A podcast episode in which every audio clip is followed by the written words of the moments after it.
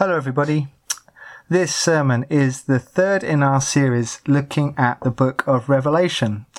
Our series is called Unveiling Hope, and the hope this time is that the Lamb is on the throne. This sermon looks at Revelation chapters 4 and 5. Have you ever heard the phrase behind closed doors? If ever there was someone who wanted to know what goes on behind closed doors, it is my wife. Whenever we visit a National Trust place, Emily is in her element. I'll be looking up at a piece of art, and then I'll turn round, and there she will be, furiously trying to turn a door handle to see if there's a secret passage behind it. She's so curious, even if the door is roped off, she will give it a go. Sometimes, to Emily's shock, the door opens, but she's always disappointed. She will just have found where the National Trust hide all their packing cases, cleaning equipment, and empty coffee mugs. Never once has she made a great historical discovery. The phrase behind closed doors is often used in relation to the rich and powerful. People who live and work in areas that ordinary people like us just do not have access to. The Queen lives much of her life behind closed doors. We wonder what an average day for her is like. The police work behind closed doors. We wonder which criminals they are following. At half time in the football, the team talk is given behind closed doors. We wonder if the manager is giving the team what for. As human beings, we are all naturally curious. We don't like being denied access to anything, even when there might be legitimate reasons for it. Of course, the times when we would most like to see behind closed doors are when decisions are being taken that affect us. After a job interview, the panel debating after hospital tests, the consultant and their team going over the scans. During this coronavirus crisis, how the government are going to ease the lockdown. We want to know what these powerful people are going to do, whether they're going to help us or not. We want to know whether they're going to bring joy or sadness into our lives. But in truth, it's very rare that we get to see behind closed doors in this way. So on the odd occasion it happens, we know we are being granted a special privilege. The letter of Revelation was first written in the context of persecution. Everyone in the land was being forced to worship the Roman emperor, and when the Christians refused, they were in serious trouble. Jail, torture, and even death could be the result. In chapter 2, we read of Antipas in Pergamum already becoming a martyr. Towards the end of the first century, then, many Christians were struggling. They were being hounded by the state, disowned by their families, and betrayed by their friends. It was tough, really tough. Consequently, many of these new converts wanted to know what on earth was going on. Where was God? What was he up to? Why were his people being allowed to suffer in this way? Had the Roman emperor got to him too? Where was the world headed? Do these questions sound familiar? They do, don't they? These are the same questions we're asking now at the time of this virus. Where are you, God? Are you still there? What are you up to? This is hurting us. Can't you see? Maybe you're less powerful than we thought. What's happening, God? Where is all this going? Human beings have been asking the same questions for centuries. Every time a crisis comes, the doubts return. This is why I have chosen for us to read Revelation at this particular time. In Revelation, we discover that God understands our questions. He has seen our tears and heard our cries and wants to help us. In the first century, he did this by giving John a special privilege. In a vision, he gave him a glimpse behind closed doors. By the power of the Spirit, God granted John a view of the throne room of heaven. What he saw contained all the hope the believers in Asia Minor needed in order to hang on through their trials. What he saw contains all the hope that we need today. Revelation 4 and 5 then is a great vision of what is going on in heaven right now as I speak. Our God is sat on the throne. The woes on earth that hurt us cannot damage him. He sits resplendent and sovereign over all things. In heaven, there is no coronavirus. There is just constant praise and worship as all those who have gone before us serve and worship the King. Why is this good news? Well, because the rest of Revelation is going to tell us how this situation in glory is going to be brought to be a reality on earth as well. I want to spend some time going through this vision in detail, making sure we understand it. For these two chapters are the most important in the whole book. Everything else flows out of here. In verse 1 of chapter 4, the door opens and John is invited to look within.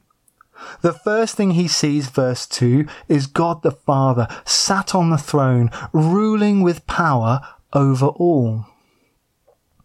John does not describe the Father. The Ten Commandments and the reverence of his Jewish tradition prevents it. The Father dwells in an inapproachable light, so John only refers to him by the metaphorical brilliance of precious stones. In verse 3, a rainbow gets added to this description. If Jasper and Carnelian speak of God's brilliance, the rainbow speaks of God's faithfulness, drawn as it is from the Genesis story of Noah and his promise never to flood the earth again. But actually, the rainbow carries an extra significance.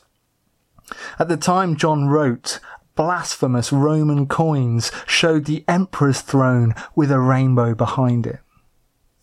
This detail then is John urging his persecuted readers to see that this throne in his vision is the throne of the true king. This is the only God, the one worthy of attention and praise. In verse 4, we then read that around the throne there are 24 elders, also with thrones and crowns. Yet these elders know their place. When they worship God in verse 10, they take off their crowns and kneel before the Lord. The number 24 is, of course, symbolic.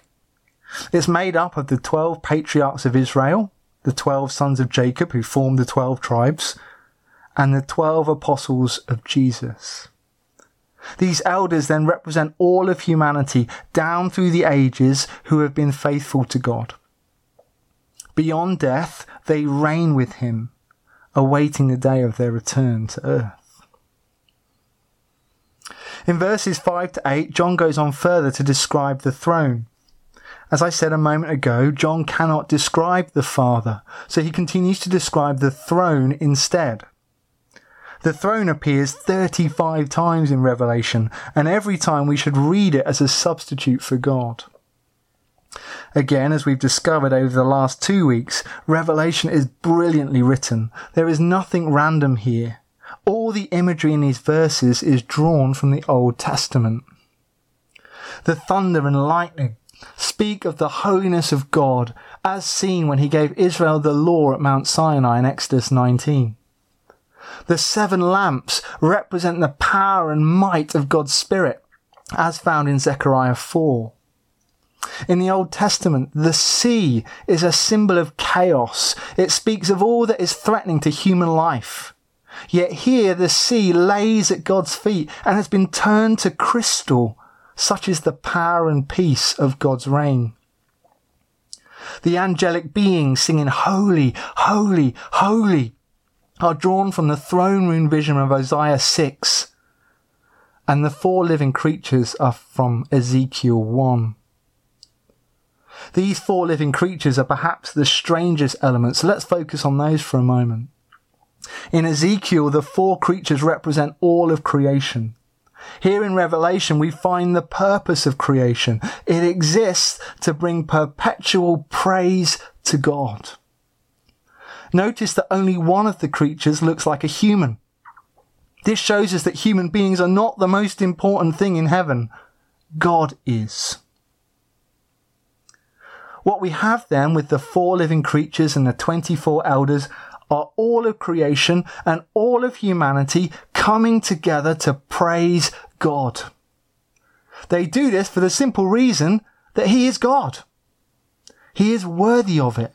He is brilliant. He is faithful. He is powerful. He is holy. He is the maker and sustainer of all life. That is a very direct contrast to the Roman emperor, who was a mere human pathetically claiming to be God. This then is the purpose of chapter 4. God is granting this vision so that when John communicates it, the persecuted believers in Asia Minor can lift up their heads. They have asked, Where is God? They have questioned his power. Well, here is the answer. Their God right now sits on the throne of heaven. He reigns with ultimate power and authority. They might not be able to see this at the moment. They might not be able to feel it during their hardships, but nevertheless, it is true. This is the one God worthy of praise. He has been praised since the dawn of time. He is being praised now, and he will always be praised. Anything we might be tempted to praise on earth now will pale into insignificance when this God acts, when his kingdom comes, when heaven arrives on earth as one day it will. Roman emperors, terrifying armies, crooked economic markets, the rich and the powerful, celebrities and all other idols in our lives will fade away to nothing. In the suffering of the first century, during this virus in the 21st century, God still reigns. And he is still worthy of our praise and attention. Nothing else even comes close. In chapter 5, the vision continues. Suddenly, we see that God has a scroll in his hand. The scroll is tightly wrapped and fully closed with seven wax seals. Again, the clue to decode this imagery lies in the Old Testament. In both Ezekiel and Daniel, God's plans for the future, which are unknown to human beings, are described as having been written down on a scroll and sealed. This scroll in Revelation then contains all the details of how finally God's kingdom is going to come to earth. The scroll states how this behind closed doors scene of the throne room will become a reality in our world as we know it for all to see. The scroll states what God is going to do, how he will act to bring judgment on those who persecute his people, and how he will bring blessing to those who stay faithful through their suffering. The scroll states how God will complete the work that he has already long started. It is interesting to note that in Daniel 12:4 we are told that the scroll must remain closed until the end times. The fact that in Revelation the scroll is gradually opened shows us that those times have now begun. I've heard people say to me recently, this virus, you know, it's a, it's a sign that the end times are approaching. Well, actually, we've been in the end times ever since the death and resurrection of Jesus and the pouring out of his Spirit at Pentecost. We were in the end times when Revelation was written 1900 years ago. Christ could come any time now. We should stop trying to guess when that will be and just focus on getting ourselves and getting others ready. So God holds this scroll that contains the details of his plan. But how is it to be opened? At first, there appears to be no one worthy to do it. None of the elders, none of the living creatures, no one in all creation or all of human history is pure enough to remove the seals. John is so anxious about this that in verse 4 he breaks down in tears. This is understandable. Remember, John himself is suffering in exile as he receives this vision. When you are deeply suffering, you become desperate for reassurance that in the end everything is going to be okay. John worries that this lifeline of hope will be denied to him and all the other believers suffering throughout Asia Minor. But that is not to be the case. Finally, someone is found who fits the bill. John hears him described as the lion of the tribe of Judah and the root of David. Again, this is imagery drawn straight from the Old Testament. The lion and the root were messianic titles. They were used in prophecy to announce that one day God's anointed king would come to save his people. So on hearing this announcement, John gets excited. He expects to see a great lion who has conquered his enemies. All eyes are now on the spot near the throne of God where this great carnivorous beast, this military figure will appear. But John is in for a shock.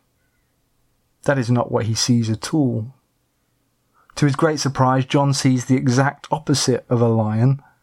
He sees a tiny little lamb so small it can stand on the throne.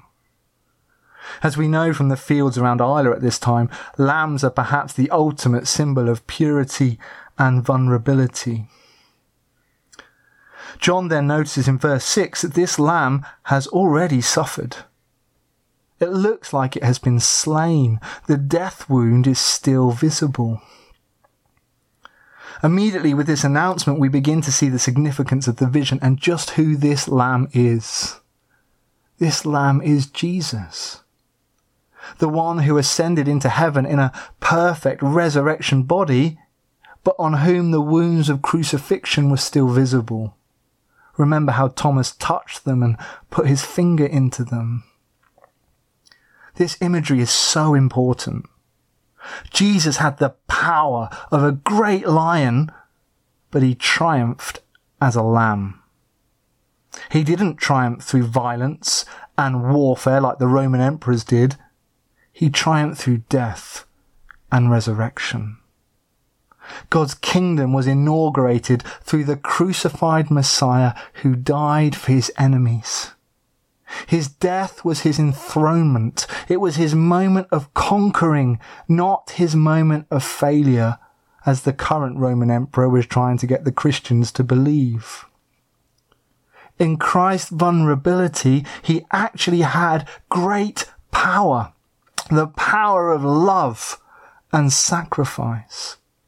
And in this vision, that power is pictured by the lamb having seven horns and seven eyes. The victory Christ won was so total that after it he could ascend up into God's heavenly throne room and send out his sevenfold spirit on the earth. We really need to hear this today. People read Revelation looking forward to the battle at the end, but the greatest battle in the history of the world has already been fought and won. It was the death and resurrection of Jesus that changed everything. Now we just wait for things to be tidied up. We live in a period similar to that between D-Day and VE Day in World War II. The war between God and evil is only going one way now. Victory is assured. We just have to hang on as the enemy goes through its death throes right now, as you listen to this sermon, the lion and the lamb, Jesus Christ, is sat on the throne of heaven beside his Father. He is strong and powerful, exalted above all and worthy of worship, yet also one of us, who loved us so much he gave his life for us. This Lamb of God will not let anything destroy us now. In verse 7 of chapter 5, the Lamb takes the scroll from his father. The whole of history, past, present, and future, is now in the pierced hands of Jesus. What we see in Revelation 5 has been the case ever since Christ ascended into heaven 2,000 years ago. As God's Son, he was the only person worthy to take hold of the scroll. Now he is the one entrusted by his Father to lead all of history and bring it to its completion. In the hands of Christ are not only the future of big cities and powerful emperors, but the lives of every single human being. His kingdom has begun, and as the scroll of history starts to be opened in Revelation, we will hear and see how his kingdom will come in full on earth. What power! What importance! What divinity! No wonder in John's vision the whole company of heaven fall down in worship before him at this moment. So let's now start drawing this wondrous passage to a close. Through John, we have been given a privileged look behind closed doors to the throne room of heaven. We have seen how things truly are right at this moment. What are we to take away? Well, it's this. Human history contains many dark periods. Our lives contain many dark periods. Perhaps with this virus, we're going through one of the darkest of them all right now. But whatever happens, we can be confident that both the past and the future are safe in the hands of Jesus. Revelation starts and ends with the triumphant Lamb of God. We know where everything is headed now the kingdom of Christ coming to earth. There is a saying, all's well that ends well. We can trust that to be the case. Jesus, right at this moment, has everything firmly under control. Nothing will get out of his hand. He is the only one with the divine authority to guide history to its glorious conclusion. These two chapters then contain everything we need to know during this coronavirus. God is in control and God has already won. We may suffer now, but it will not last. For the faithful, a glorious eternity awaits. The question is, will we hold on to our faith in the Lamb? That was why John wrote this letter. He was urging the believers of Asia Minor to keep worshipping Jesus and not be tempted off to the temple of the emperor, no matter how fierce the persecution got. Will we today keep the faith and continue worshipping even in the face of this crisis. This week we are to take heart, to have courage. The virus has not won and it will not win. God is on the throne and still in control. One day his kingdom will come.